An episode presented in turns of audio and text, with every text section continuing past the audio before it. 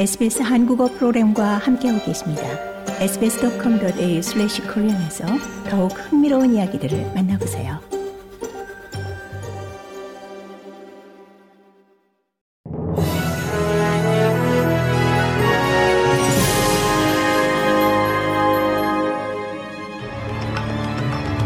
(2024년 1월 25일) 목요일 오후에 SBS 한국어 간추린 주요 뉴스입니다.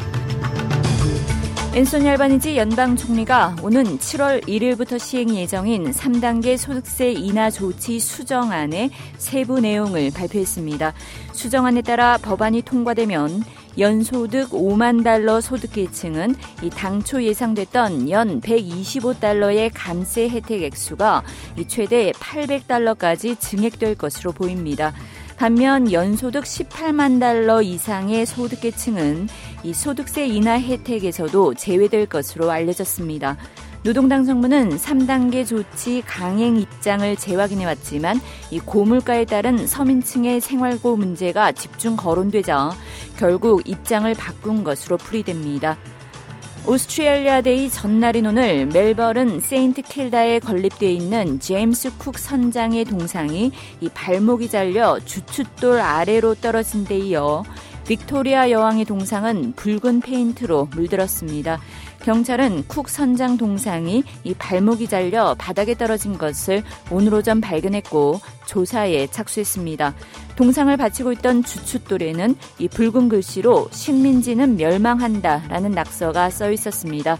저신타 앨런 빅토리아 주총리는 동상 파손 부분을 보수해 다시 제자리에 세울 것이라면서 공공기물 파손죄는 우리 사회에 설 자리가 없다고 강조했습니다.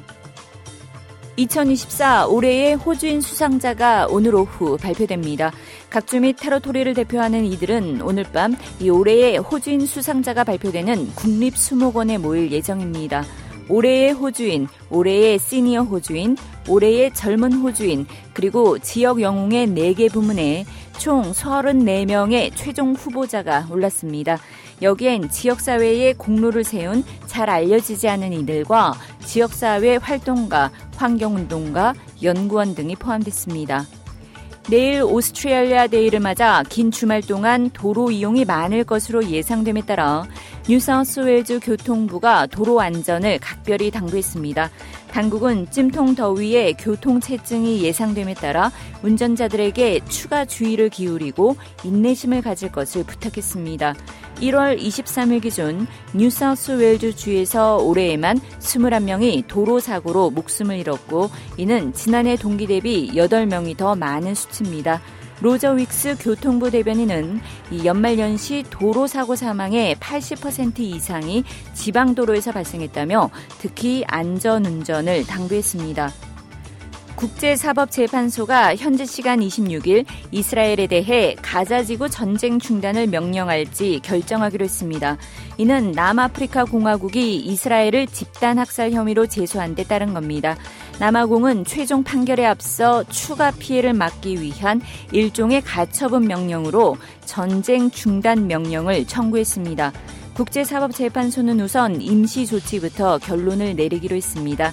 이스라엘이 전쟁 중단 명령을 수용할 가능성은 낮지만 이 경우 이스라엘은 국제적으로 더욱 고립될 것으로 보입니다.